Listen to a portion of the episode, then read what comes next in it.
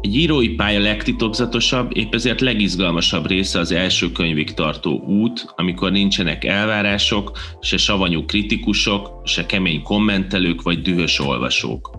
Az első című sorozatban népszerű, díjazott írókat kérdezek az első lépésekről, sikerekről és pofonokról. Baluska László vagyok, ez az első. Jó napot kívánok, Valuska László vagyok, köszöntök mindenkit a Könyves Magazin podcastjában. Ennek a sor- sorozatnak az a címe, hogy az első, olyan szerzőket hívunk meg, akiket már jól ismerünk a munkásságukról, és az első megjelent kötetükről beszélgetünk velük. A mai vendég Bereményi Géza, akit ismerhetünk a Megáll az időről, az Eldorádóról, ismerhetünk a dalszövegírói munkásságáról, a Magyar Copperfield-el Librirodalmi díjat nyert. Köszöntelek Géza itt a stúdióban. Szervusz, jó napot kívánok! Az első könyved az a Svéd király címen jelent meg a magvetőben 1970-ben, és oda nyúlnék vissza, onnan indítsuk el a beszélgetést, hogy ezek a kádárkori évek milyenek voltak, hogy nézett ki az, amikor Bereményi Géza a kéziratával elindul a íróvá válás útján, és bekopog egy kiadóhoz. Ezt a mai világban el tudom képzelni, de milyen volt akkor a rendszer, és hogy nézett ki ez a bekopogtatás? Hát először is nem volt bekopogtatás, hanem az akkori mesterem, egy Ajtony Árpád nevű nálam fontos három vagy négy évvel idősebb író, az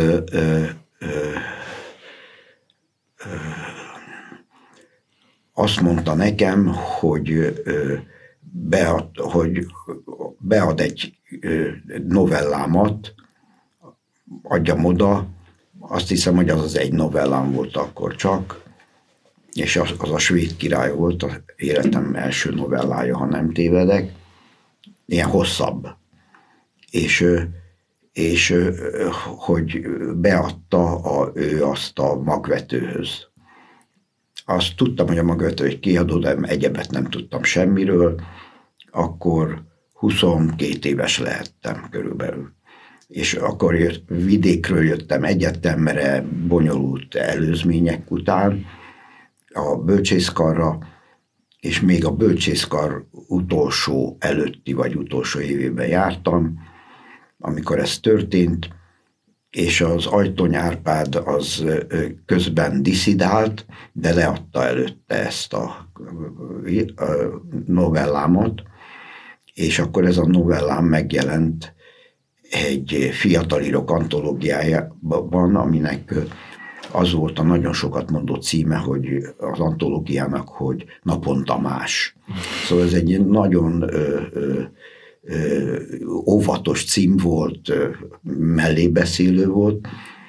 Az egész azért történt, mint később megtudtam, hogy kiderült, hogy nincs fiatal író magyar ö, ö, irodalomban, ö, akik, ö, és akkor fiatal, és ki, a, a, ott úgy, úgy pattant ki ez a dolog a korszakra jellemzően, hogy, hogy ö, ö, megnézték a, az írók jegyzékét, hogy ki a legfiatalabb, és kiderült, hogy a legfiatalabb publikáló író, ez elég mulatságos,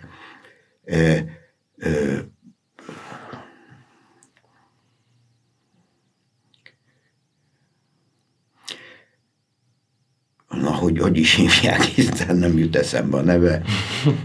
A Írószövetség kisztitkára volt akkor, és kiderült, hogy mint hivatalos író, hát ő lett a kisztitkár, mert nem tudtak nála fiatalabbat találni a hivatalosságban. És akkor elindult egy kampány, hogy akkor fiatal írókat kell elindítani. Tehát ez volt jellemző arra akkor, ilyen kampányok voltak, akkor most fiatal írókat termesztünk ki. És ebbe a kampányba estem én bele, így megjelent a, a, az első novellám egy antológiában, ami kiderült, hogy a ott szereplő fiatal írók között, között csak ketten maradtunk fent, így a, a, a köztudatban, ö, és ö, és, és hát várjunk csak, igen, igen, ez megjelent, és az egésznek a magvetőnél a vezető szerkesztője az egész akciónak Sík Csaba volt, egy Sík Csaba nevű lektor vagy szerkesztő ott a kiadónál, és ő behivatott magához, és azt mondta, hogy az lehetetlen, hogy ne legyen egy kötetem, mert ez az írás annyira érett, szóval így, így bekerített. És én mondtam neki, hogy van, van még bőven. De akkor nem volt még. Nem, nem volt. Nem volt. És azt mondta, hogy akkor adjam le sürgősen, mert szeretnének egy, szeretnének egy kötetet kiadni, Na hát ez lett a Svéd Király című első kötetem, majd később, de ez úgy született, hogy mondtam a Csabának, hogy jó, át kell rendeznem az anyagot, és hazamentem, és nem tudom mennyi idő alatt, viszonylag rövid idő alatt sorra írtam a novellákat, és azt odaadtam az édesanyámnak, aki, aki tudott gépelni, és legépelte készírásból azokat. És így összeállt egy, egy, egy kötetnyi anyag, és azt leadtam a Sik Csabának, aki kijelölt egy Vilmon Gyula nevű embert, aki folyton mellette ült, minden egyes a, végig a tárgyalásai alatt, meg minden szerintem megfigyelte.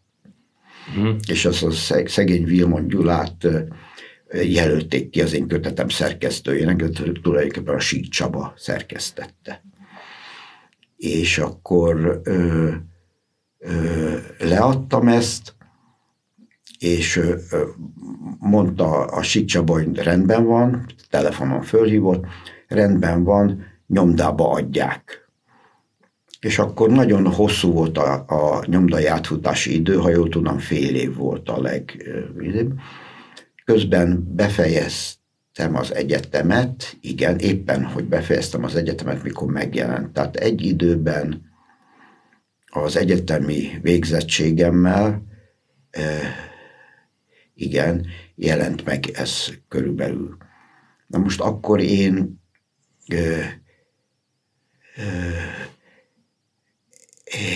éppen elmentem dolgozni, amikor megjelent ez a kötet, igenis a munkahelyemen ért a Művelt Nép könyvterjesztő vállalathoz, és ott fülszövegeket kellett írnom, tehát ilyen, tehát ilyen, ilyen semmit tevő állás volt az,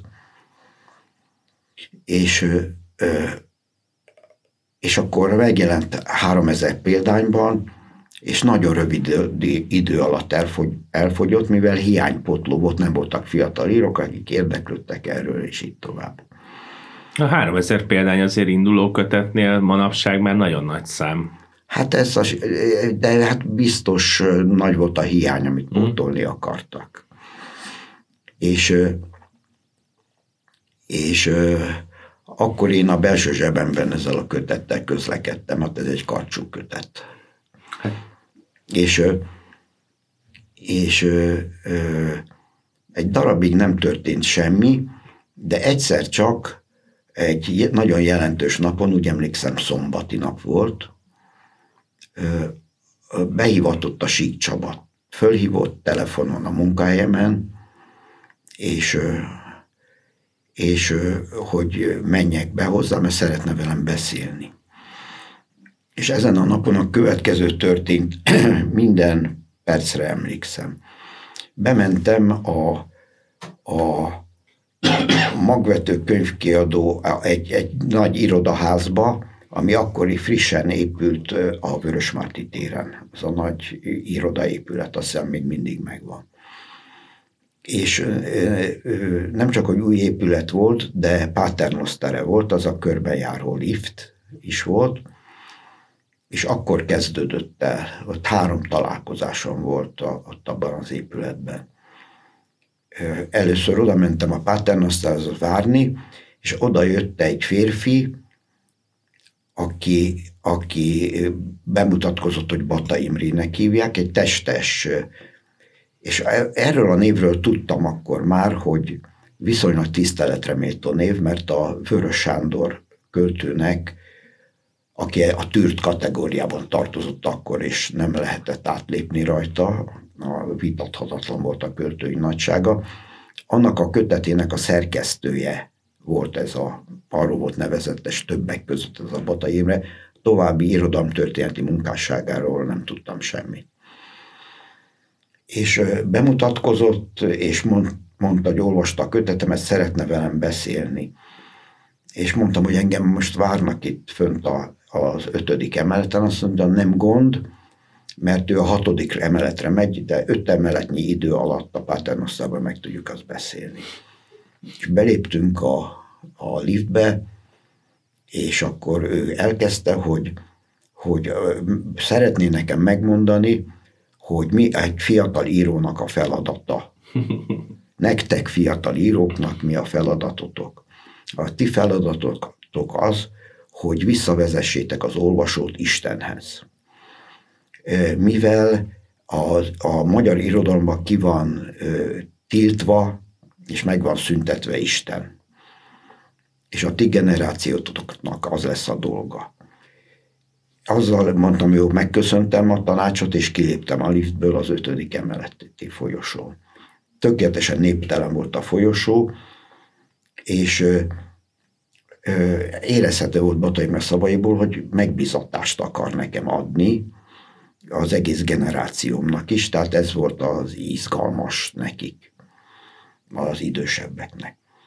És kiléptem a folyosóra, és ekkor kinyílt az egyik ajtó, talán így visszagondolva, talán már tudta az időpontot, mikor érkezhetek oda, és leste az ajtó mögötti személy, és egy nagyon magas, majdnem két méteres ember lépett ki, és azonnal tudtam az igazgató irodából, és azonnal tudtam, hogy akkor ő Kardos György, a magvető könyvkiadó igazgatója.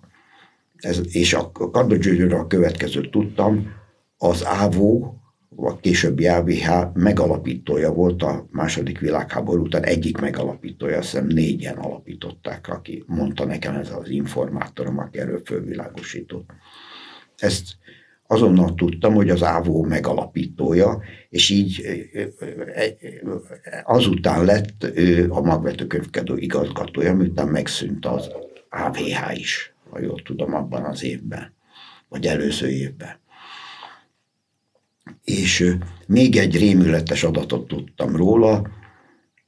Volt egy ismerősöm, aki a filmgyárban dolgozott, egy dramaturg, és az munkatársa volt ott a filmgyárban a fiának, ennek a kardos fiának, a kardos pityunak azt hiszem úgy nevezték, a, a munkatársa volt, és jóba voltak, és az mesélte nekem, hogy képzeljem el, hogy a magvető könyvkiadó igazgatójának a fia, ez a Kardos Pityu, ez a, az apja szolgálati fegyverével főbelőtte magát, és öngyilkos lett.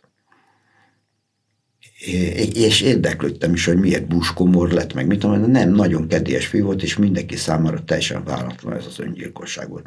Tehát ez az apa lépett ki az ajtón ez jutott eszembe, és oda jött hozzám, és mintha a fiává akart volna fogadni, hát nyilván olvasta a könyvet, mert hát szezonnyitó könyv volt, és be, az irodájába hívott. Szeretne velem beszélni. Mondtam, hogy a Sík Csaba, Sík Csaba vár, azt mondta, hogy tud róla, tud róla, azért néhány szót váltsunk. Bementünk az irodába, leültetett magával szemben, és azt mondta, hogy szeretné elmondani egy napját, hogy hogyan él mostanában. De ezt olyan hangsúlyan mondta meg, hogy ezzel kezdte, ahol lehetett tudni, hogy tudja, hogy tudok a fia esetéről. Tehát, hogy hogyan hat meg a fia, tehát hogyan élő mostanában, tehát mint ö, ö, ö, magányos apa. És azt mondja, hogy minden reggel négykor ébred, hajnali négykor ébred magányosan a lakásban. És föl kell, fölnyalábolja azokat a kéziratokat, vagy iratokat, amiket a tíz órás értekezletre meg, kell tárgyalniuk majd. Neki, mint a kiadó igazgatójának, így és ezt kiviszi magával a fürdőszobába, forró vizet enged a kádba, maga mellé teszi egy székre ezeket a kézirat, ezt a kézirat halmot, és befekszik a kádba, és kinyúl, elkezdi olvasni az egyiket, és így sorba a többit. Amikor kihűlt a víz, akkor újabb forró vizet enged hozzá, és így ül ott reggel kilencig, tehát öt órán keresztül, ahogy ott fejben kiszámoltam. Öt órán keresztül így, minden nap ezt állította, és és ö, utána fel kell, felöltözik, fölnyalábolja a kéziratokat, jön érte a kocsi, amelyik beviszi a kiadóba, és elkezdődik az értekezlete. Így ül. Én ö, ekkor valami pánikféle fogott el, hogy a fia ebbe akar fogadni, vagy, vagy ilyesmi, sok rosszat hallottam róla, így fölugrottam, és azt mondtam, hogy köszönöm szépen, de most már mennem kell a síkcsaba. És azt mondja, jó, csak még annyit szeretném mondani, az a fejezte be, hogy vigyázzak a síkcsavával nagyon. Mondtam, jó, köszönöm szépen, kiléptem. Elmentem a síkcsaba irodájába, ugyanazon az emeleten volt az ajtaja. Bementem hozzá, ő már tudta, hogy a kardos az igazgató bevitt magához. Engem megbeszél, nem tudom. És azt mondta, hogy azért szeretne velem beszélni, mondta Sicsaba, mert ugye ismerek sok fiatal, most induló írót, mert ugye hát rajban könnyebb fel, felmenni, felszállni.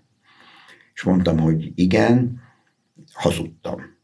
A, a, a mesterem Ajtony Árpád akkoriban már nem jött vissza, megkapta az útlevelét végre, és nem jött vissza és más nem is nagyon ismertem én.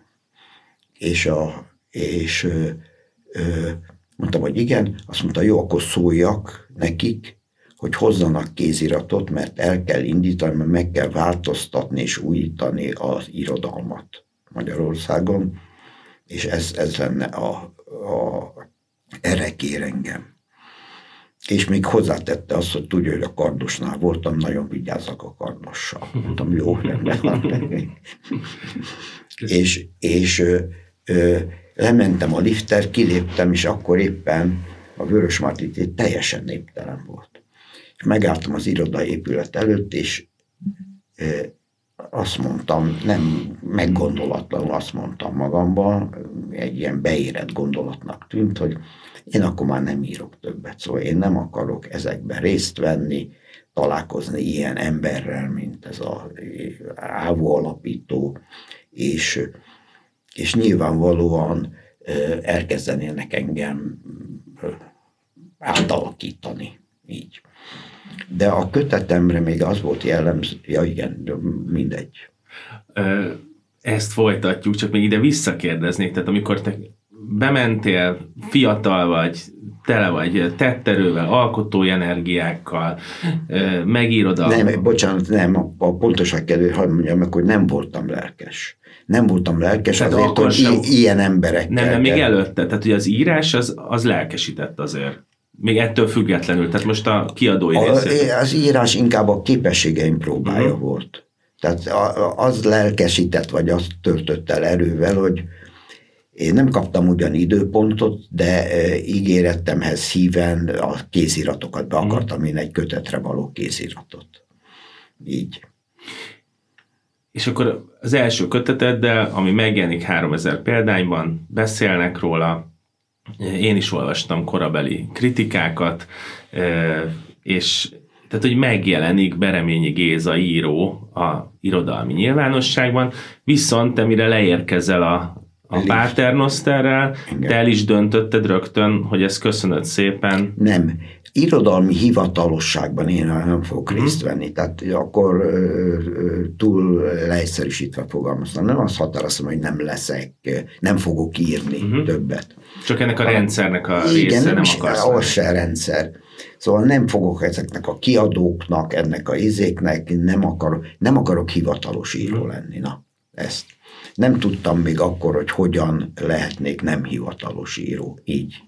Ez azért érdekes, mert a, a svéd király ez egy novella gyűjtemény, aminek az első két szövege az nagyon erősen foglalkozik azzal, hogy mi is az irodalom, meg az írónak a szerepe. És ez azért érdekes, mert hogyha te a svéd királya mész oda, amit így nagyon leegyszerűsítve az olvasóknak röviden úgy tudok elmesélni, hogy van egy olvasónk, aki olvas egy tehát van egy svéd királyunk, és egyszer csak kiderül, hogy van egy olvasónk is, és ez a ez a játék, ez arról szól, hogy az olvasó beleolvassa magát egy Könyvben. történetbe, igen, és ráadásul az első novella, aminek irodalom a címe, ezzel kezdődik a kötet, abban egy helyen felmerül már ez a kérdés, amikor megkérdezi a, az ember, hogy tetszette a könyv, beleolvastad-e magad, és akkor azt válaszolja, hogy nem tudom. Tehát rögtön az első két szövegben ott vagyunk a, a Svéd király című novellás kötetben, hogy Bereményi Gézát rögtön az irodalom legjava foglalkoztatja, de ezzel a szöveggel jelensz meg a magvetőnél, és ők mondják, hogy oké, okay, de itt valójában társadalmi feladatok vannak, amiket teljesíteni kell. Igen, de valahogy nem ez volt a logikám. Igen. Nem ez volt a logikám a logikám az volt, ahogy elmeséltem. Tehát ez történt velem. Tehát nem meggondolt gondolatok mm. voltak ezek, hanem, hanem szégyeltem magam a diszidált mesterem Ajtony Árpád előtt, hogy ő bezeg megengedte magának azt, hogy diszidáljon és visszavegye a kötetét. Tehát volt példám erre. A, a Svéd király című novellában, ami a kötet címadó szövege is, nagyon fontos az, amit az előbb említettem, hogy, hogy olvasóként hogyan veszünk részt a, szinte alkotóként egy szöveg létrehozásában. Téged egyetemistaként ez foglalkoztatott a leginkább, hogy az irodalomnak a működése az mi lehet? Hogy ennek a titkát kerested, mert az első két szöveg a kötetben az ezzel, ezt a olvasatot nyújtja, hogy Bereményi Gézát azt foglalkoztatja, hogy mi az irodalom lényege. Vagy talán ez túlzás? Nem, ez, a, ez az írás és a, a, az emberi meditál, gondolkodás közti különbséget kihagyja. Uh-huh. Ez a logika. Uh-huh. Én nem gondolkoztam azon, hogy vajon mi, milyen lesz, vagy hogy kell, vagy ilyesmi, hanem az írás folyamata hozta ki belőlem ezt. A, Igen. A, azért is mondom, hogy itt még felolvasok egy idézetet, kettőt, két rövid idézetet tőled, az Irodalom című novellából, van egy ilyen tanács, hogy ne várja azt egy írótól, hogy pontosan arról írjon, ami vele történik. Én például akkor tudok írni, ha saját életemet mások sorsával hasonlítom össze könyvemben, és egy másik idézet, Azért olyan részletes a történet, mert el kell hitetnem az emberekkel, hogy ez egy igaz történet, ezért apróságok egész sorával altatom el gyanakvásukat, hogy a későbbiekben szabad kezet nyerjek, amikor a váratlan fordulatokra kerül sor. te az első kötet címadó, vagy a kötet első novellájában végül is azt kapizsgálod, ami egyébként mondjuk a magyar Copperfieldnél nagyon fontos játék lesz, hogy, hogy mennyire kell részleteket megosztani, és hogyan kell belemenni azt abba, hogy az elbeszélőnek higgyen az olvasó. Igen, de mikor én kézzel írtam akkoriban, és amikor írtam ezeket a szavakat, és ezeket a gondolatokat, egy fiatal író gondolatát, akkor az nem én voltam, uh-huh. hanem az a fiatal író, és én őt akartam így ábrázolni. Tehát én magam nem gondolkoztam a saját uh-huh. sorsomon. Én a saját sorsomon, mint író, akkor gondolkoztam, mikor ott voltam az irodaépületben, és ez a hármas ö, ö, tanács érkezett hozzám. Ebben az időszakban voltak olyan írói példaképeid, akik, akik mentén így sokat olvastál, meg vizsgáltad hogy, a szövegeit? Hogy ne, szakdolgozatot is írtam egy magyar íróból, addigra már. Mándi Ivánból írtam, és, és az is nagyon érdekes volt, mert a, a Mándi Iván nekem az Ajtonyárpát tanácsolta. Tudta, hogy kedvelem, mint írót, a Mándi Iván, mm.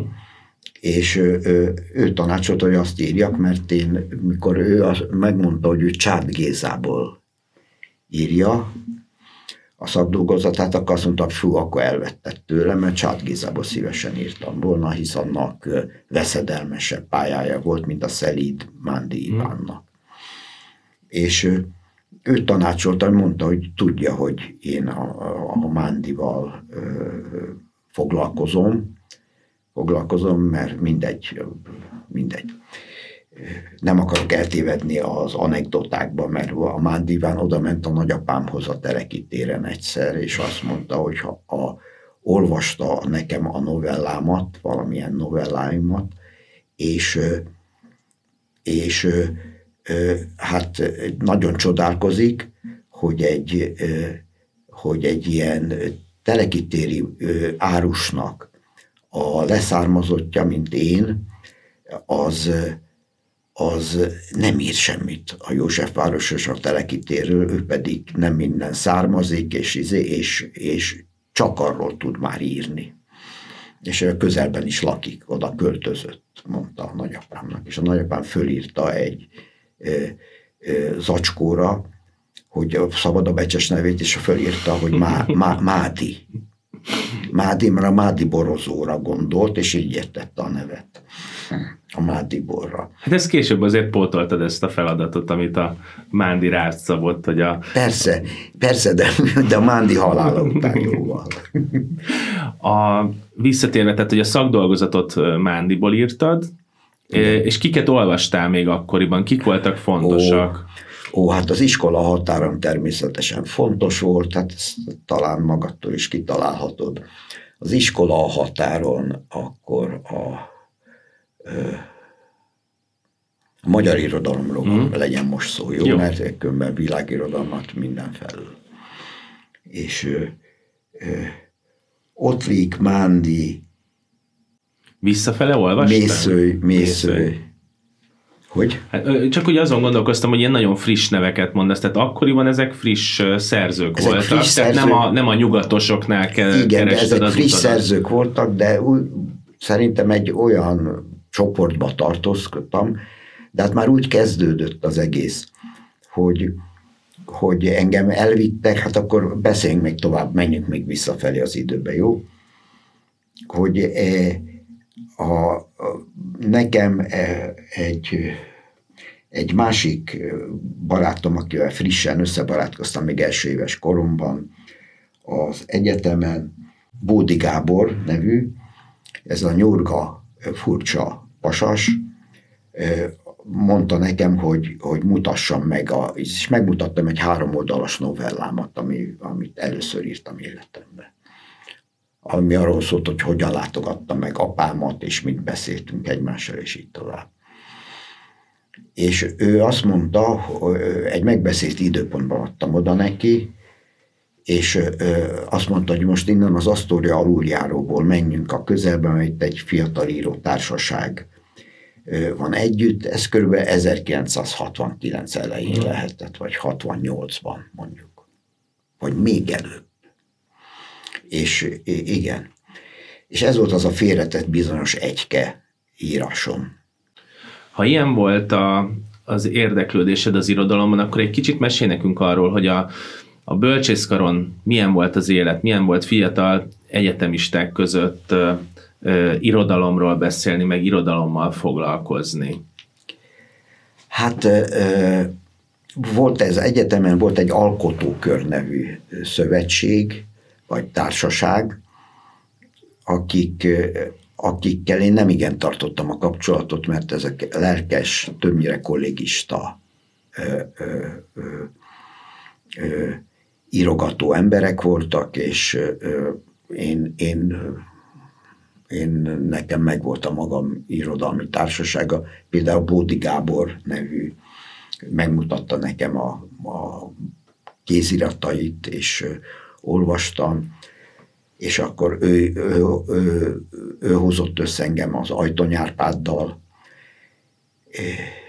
méghozzá a következő módon, hogy egyszer megmutattam egy háromoldalas novellámat a Bódi Gábornak, aki elolvasta, és megbeszélt velem egy találkozót, és elvitt engem a Bródi Sándor utcába, ahol szombatonként, mindig, mindig minden szombaton történt, a szombatonként összegyűlt délutánonként egy fiatal írókból álló társaság, azoknak megmutatta ezt a három oldalas írásomat, és ők helyben összehajolva a gépet papír fölött elolvasták, és mondták, hogy föl vagyok véve, minden rendben van, de ennek a társaságnak is akkor hallottam először ezt, az volt a szolgálati szabályzata, hogy nyomtatásban nem jelennek meg. Mm. És ehhez, ehhez én lelkesen csatlakoztam. Úgyhogy amikor ez a, a magvetős eset történt velem, és megjelent a novem, én szégyenkeztem, hogy megjelenik az. Tehát a, a fiatal írók, illegális fiatal írók csoportjába szerettem volna tar- tartozni, és áruló is voltam, és kapva kaptam talán azon az alkalman irodaépületben, abban a hármas találkozóban, és akkor így határoztam el nem tudom, követhető-e ez a Abszolút gombolya. követhető, ez egy nagyon, tehát azt tudjuk, hogy a magyar Copperfield című regényed nek a folytatását írod bizonyos értelemben, ami, ha jól sejtjük, akkor körülbelül ezt az egyetemi időszakot is érinteni igen, fogja. Igen. És most ezen gondolkozom, hogy a, ez milyen izgalmas lesz ezt majd olvasni, mert ez egy nagyon drámai pillanat egy fiatal egyetemista életében, hogy beveszi egy kör, egy alkotói kör, van egy rendszerellenessége, de, de közben meg megjelenhet egy kötet, és erről most nagyon erős állításokat tettél, de mikor megjelenik a kötet, te azt is mondod, hogy köszönöd szépen, ebből te nem kérsz. Igen, ez, ebből, ebből. És ez, ez, ennek, ennek mi lett a folytatása? Hogy fogadta ezt a, ez a baráti kör? Hogy te megtagadod ezt az irodalmat? Nem, ez a baráti a kör, mint általában ezek a baráti körök, ez hamar szétment. Uh-huh. Tehát ezek alkalmi csoportosulások voltak, valamennyire egyívásúak voltak, ezek budapesti polgárgyerekek voltak, jó polgári családból. Az egyiknek például parasztpárti képviselő volt a régi időkben, ami betiltott párt lett a későbbiekben. A képviselője például az apa Hmm. és így tovább, és az a fiú is. Tehát valami politikai, olyan politikai hátterű családok voltak, deklasszálódott polgár családok, gyermekei voltak. Az előbb említett egyetemi alkotókör, az pedig vidéki, lelkes, tudatlanok voltak. Ezek meg túlságosan tudtak mindent a szüleiktől. Tehát így volt, két, két malomkő közt így örlődtem, illetve nem örlődtem, mert úgy éreztem, hogy semmi közöm nincsen az egyetemi alkotóköréekhez. Aha, amikor azt mondták neked, hogy jó a svéd király, de jó lenne, hogyha még Ugye, ugye, ugye azt állítottad, hogy neked egy csomó könyved van, csak, vagy csomó novellád van, csak igen. össze kell fésülni igen, őket. Igen. Hogy abban az időszakban hogy történt? Tehát van egy Svéd király című novellád, és mi alapja, minek mentén kezded el írni a novellákat ilyen roham tempóban, hogy a kötet összeálljon? Ezt csak azért kérdezem, mert van ebben ilyen kapcsolati erőszakot bevonó ilyen érzelmes történet, van csendőr történet, van szó a történelemről, az irodalomról, a tehát nagyon sok történet egy játszótéren játszódik gyerekek hmm. között, akik csendőröst játszanak. Igen. Hogy ne, nem, ez úgy volt, hogy leültem, hogy most novellákat kell írnom, és elkezdtem egy, leültem egy játszótéren például, mindeközben, és gyerekeket kihallgattam, ahogy játszanak. Akkor föl se kellett jegyeznem, hanem rohantam haza, és egy ültőhelyemben megírtam azt a három flekkes novellát, ahogy mit játszottak a gyerekek, és az már magáért beszélt.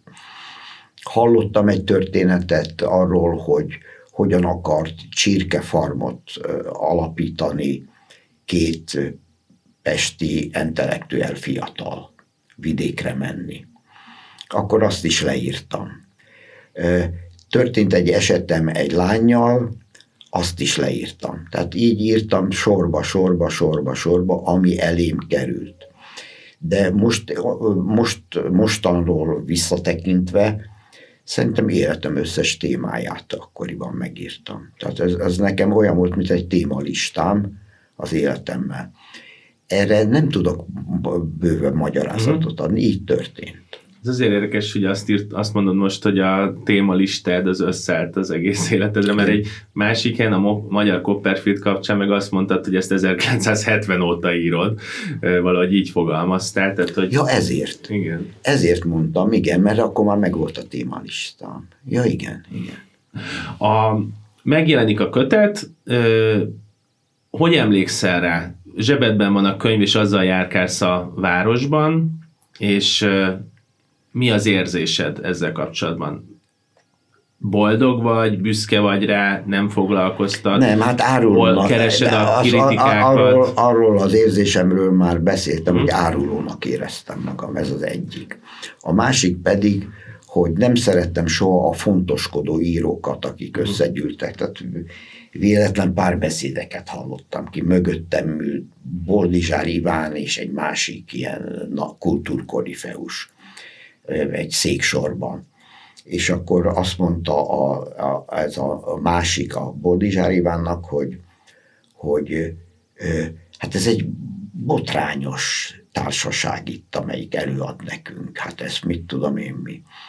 És erre a Boldizsár Iván azt válaszolta, hogy kérlek szépen ez egy hasznavehetetlen társaság, ezt le kell váltani, többet nem kell behívni az írószövetségbe. Ezer ilyen igazolást kaptam. Hát hogyha úgy körül, körül is néztem, nem szándékosan, csak hogy akkor kipróbáltam milyen írónak lenni.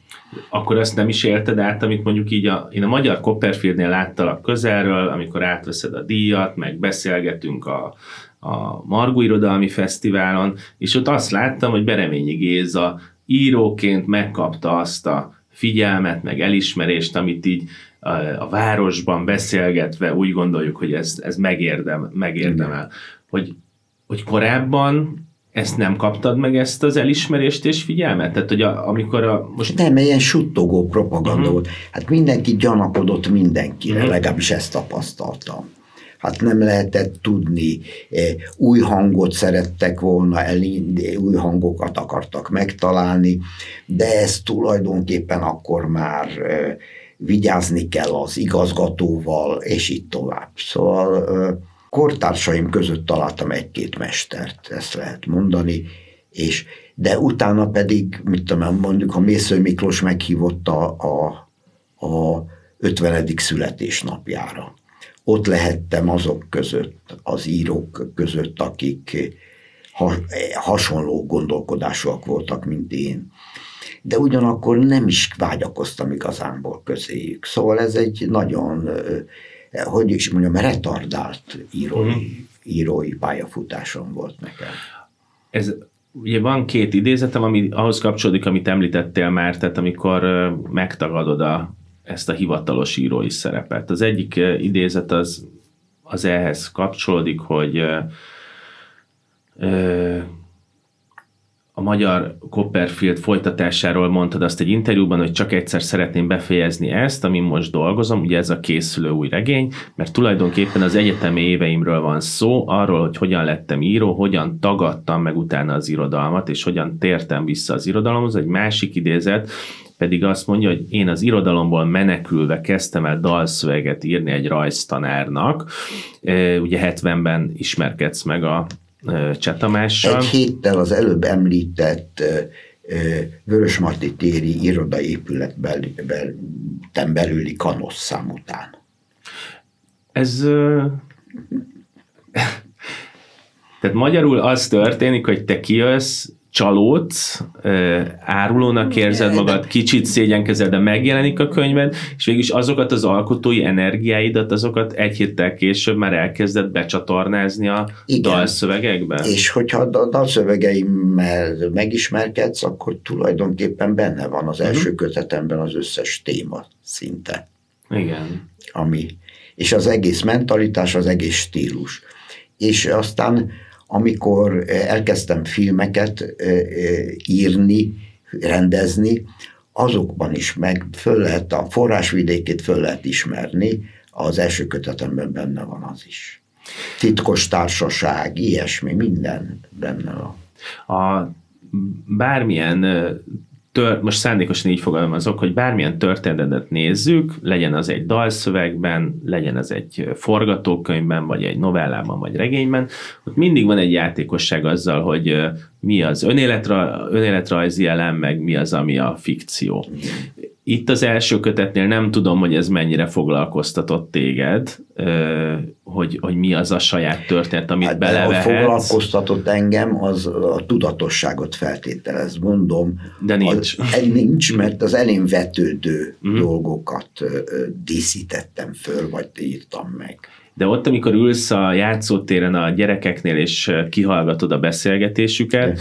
akkor és akkor most avasd be minket a boszorkány konyha rejtelmeibe, hogy, hogy, hogy hogy érzed meg azt, hogy mi az a pillanat, amikor megérzed azt, hogy, hogy hopp, itt nem csak gyerekek játszanak, hanem ez irodalommá tud válni, mert az egy, az egy más dolog. Az első pillanatban, az első pillanatban, mert, mert leültem ott az egyetem mögötti téren, a Dunaparti oldalán az egyetemnek volt egy tér, azt hiszem most is játszó térban, vagy térban ott, és ott a játszó gyerekek az elsőre már fölfigyeltem azonnal, hogy, hogy és azt, azt meg is jegyeztem, hogy nézzétek, olaj, mondta, és így lenyúlt, és magának neked is adok olajat, neked is adok olajat, és nem voltak a kezében semmi.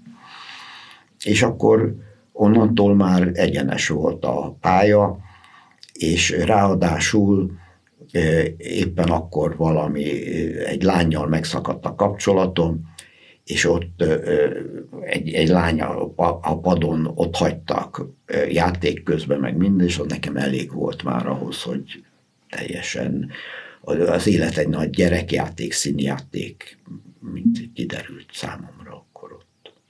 Ha szeretnék... És siettem haza, siettem haza, uh-huh. leírtam, anyám le is gépelte mindjárt, és akkor egyet több novelláló. Ez fantasztikus. A, a svéd királynak a a Svéd Király című novellának a keletkezéséhez egy picit, hogyha tudunk, akkor menjünk vissza, hogy a novella az úgy építkezik, és most kicsit ilyen elemzőbe menjünk át, úgy építkezik, hogy egy szinte egy kosztümös történetet látunk, amiben egyszer csak megjelenik a, az olvasó. Igen, és ez a és kett... kiderül, hogy ez az olvasó olvassa azt. És az olvasó olvas, tehát valójában maga a, a cselekmény az az, hogy valaki elalvás előtt olvas, és beleéli magát a... Sőt, hőség van, és egész nap olvas. Igen. Egész nap olvas. E, és ez hogy, hogy jött? Mi, mire emlékszel ennek a novellának a keletkezéséből? Ez az első novella, de ezt mondtad, ezzel sétáltál Ez az be. Egy, egyetlen olyan novella, ami, ami egy ö, másik írónak az írásából született, méghozzá Volternek a 12. Károly című könyv, korabeli történelmi beszámolójából született. És valóban úgy olvastam, uh-huh. hogy egy fotelban lecsúszva, és egész nap, és azt hiszem egy nap alatt kiolvastam azt a könyvet, és aztán leültem az asztalhoz, és megírtam ezt a novellát. Dobrovicsnak hívtam magam, és az szinte teljesen ugyanaz volt, ami az akkori életem volt, kicsit szépítve. Uh-huh. Például az édesanyám szerepét megszépítettem egy kicsit benne, és így tovább. És ezzel, hogy kevertem ezt a két szintet, a 1600-as évekbeli svéd-orosz háborút, és egy Budapesten élő fiatalember egy unalmas napját. Neked sokat beszéltél ebben a beszélgetésben most a, arról, hogy a, a rendszer milyen, hogy mennyire távol akartad tartani magad ettől ma egy írónak alapvetően ezzel nem kell foglalkoznia, hogy milyen kiadóhoz megy, azt szinte megválogathatja, nem kell azzal foglalkoznia, hogy milyen politikai nézetei vannak, meg hasonlók, de akkoriban mi volt az, amit egy ilyen egyetemistaként láttál abból, hogy az irodalomban milyen lehetőségek vannak ott a 60-as évek végén, 70-es évek elején, így a, a, a Kádár korszakban. Egyetértettem azokkal, akik azt mondták nekem a Bródi Sándor utcában, hogy nem szabad, hogy megjelenni. nem szabad megjelenni. Egyetértettem. Meg ők voltak a tiszta lelkű ö, lovagok, és én voltam az áruló azzal, hogy megjelentem. Tehát egy, egy ilyen, és nagyon könnyű volt rajta kapni az elfogadókat, szerkesztőket ezen a felemás ilyen nézék. És ők is szinte kacsintottak rám, hogy mikor hívták. Szóval, hogy a hálójukba behívjak embereket, nem csak, hogy nem ismertem, hát tudtam, hogy hiába megyek oda az, ahhoz a társasághoz, amelyik mm. a Bródi Sándor utca, és adjatok a síksabat, de hogy adok. A, szeretnénk most visszatérni a mához. A magyar Copperfield az nagy sikereket ért el, sok olvasóhoz eljutott, nagyon szerettük. Ennek írod a folytatását ezzel az időszakkal is foglalkozol, amire, amiről most beszélgetünk ebben a beszélgetésben. Elnézést, egy másik könyvet írok róla, vagy folytatását írom valóban, de az egy másik könyv, aki nem olvasta, arra is gondolok, aki nem olvasta a Magyar Copperfield-et. De nem Magyar Copperfield 2 lesz, nem ezt Igen. tévesen... És ez arról fog szólni, arról fog szólni, hogy hogyan lettem író, uh-huh. vagy hogyan nem lettem író. Tehát körülbelül arról fog szólni, amiről most beszélgettünk, uh-huh. csak hogy van könyv formájában lesz és, az egész téma. Most egy interjúban vagyunk. Így van.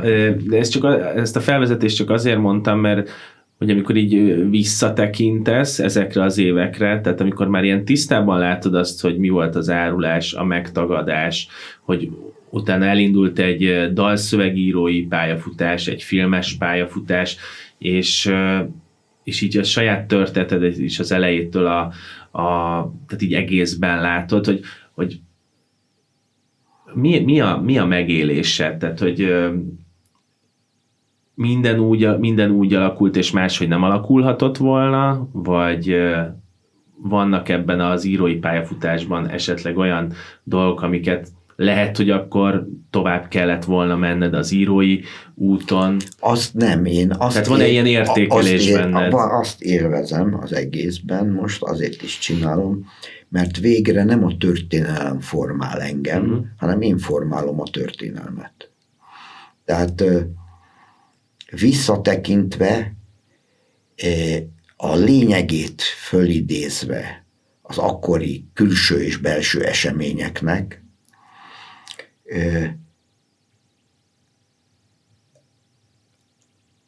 friss felfedezéseket teszek arról az időről. Tehát így, így lehetne mondani ezt. Úgy írom meg, mint hogyha magam volnék az olvasója. Na. A saját életednek. Igen, igen, igen, és mert fölmerülnek olyan dolgok, amiket elfelejtettem, és hirtelen nagyon fontosak lesznek.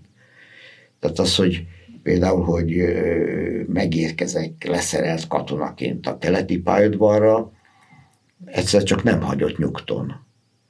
És akkor hirtelen eszembe jutott, hogy spiccvas volt a, a civil cipőmön, amit fölvettem egy év után, katonai év után. És az kopogott a pályaudvaron. Ja persze, hogy kopogott a pályadon, és annak a ritmusára én versikéket írtam. Hm. Milyen versikék lehettek azok? Hát pontosan azokat nem tudom visszaidézni, de meg tudom írni azokat a versikéket. És, és meg tudom írni a témákat, amit akkor foglalkoztatott a versikék formájában. Hogy például, például egy elmerett versike egy cipőkopogásra a zsúfolt keleti pályadvaron az utasok nyüzsgésében magányosan menő leszerelt katona, ezt a várost feljelentem, Budapest ő nem más, és az arcát megcsókolom mélyen miként Júdás. nem szóról szóra ez volt a vers, csak mm. a Júdás áruló, ez, ez volt, és, és így. És ez egy, azt hiszem, ez egy jó példa arra, hogy ebből én egy, mint író, egy nagy grimbuszt csináljak, hogy valaki versikével cipőkopogásra érkezik meg a pályaudvarra. És akkor a versikék meg csupa olyanok, amik akkor foglalkoztattak engem. Tehát az. És, és az egy szabad műfaj. És, és megcsókolom anyukám. És aztán hazaérkeztem, és anyám tényleg fogadott a üres lakásban, de nem olyan volt, mint amilyet, ahogy én megverseltem őt. Mm. Na így.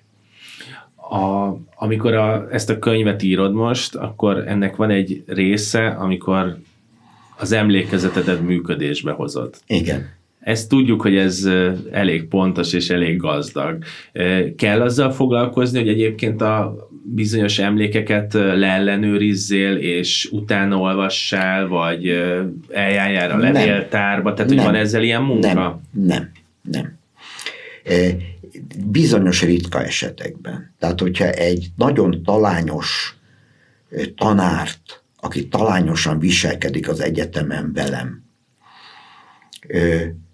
ö, ö, annak utána néztem, a véletlen úgy hozta, hogy valaki meg tudtam nekem mondani, mm. el tudtam magyarázni ezt a tanárt, hogy mitől volt olyan őrült. Akkor azt beírom. És te még azt is odaírom, hogy mint később megtudtam.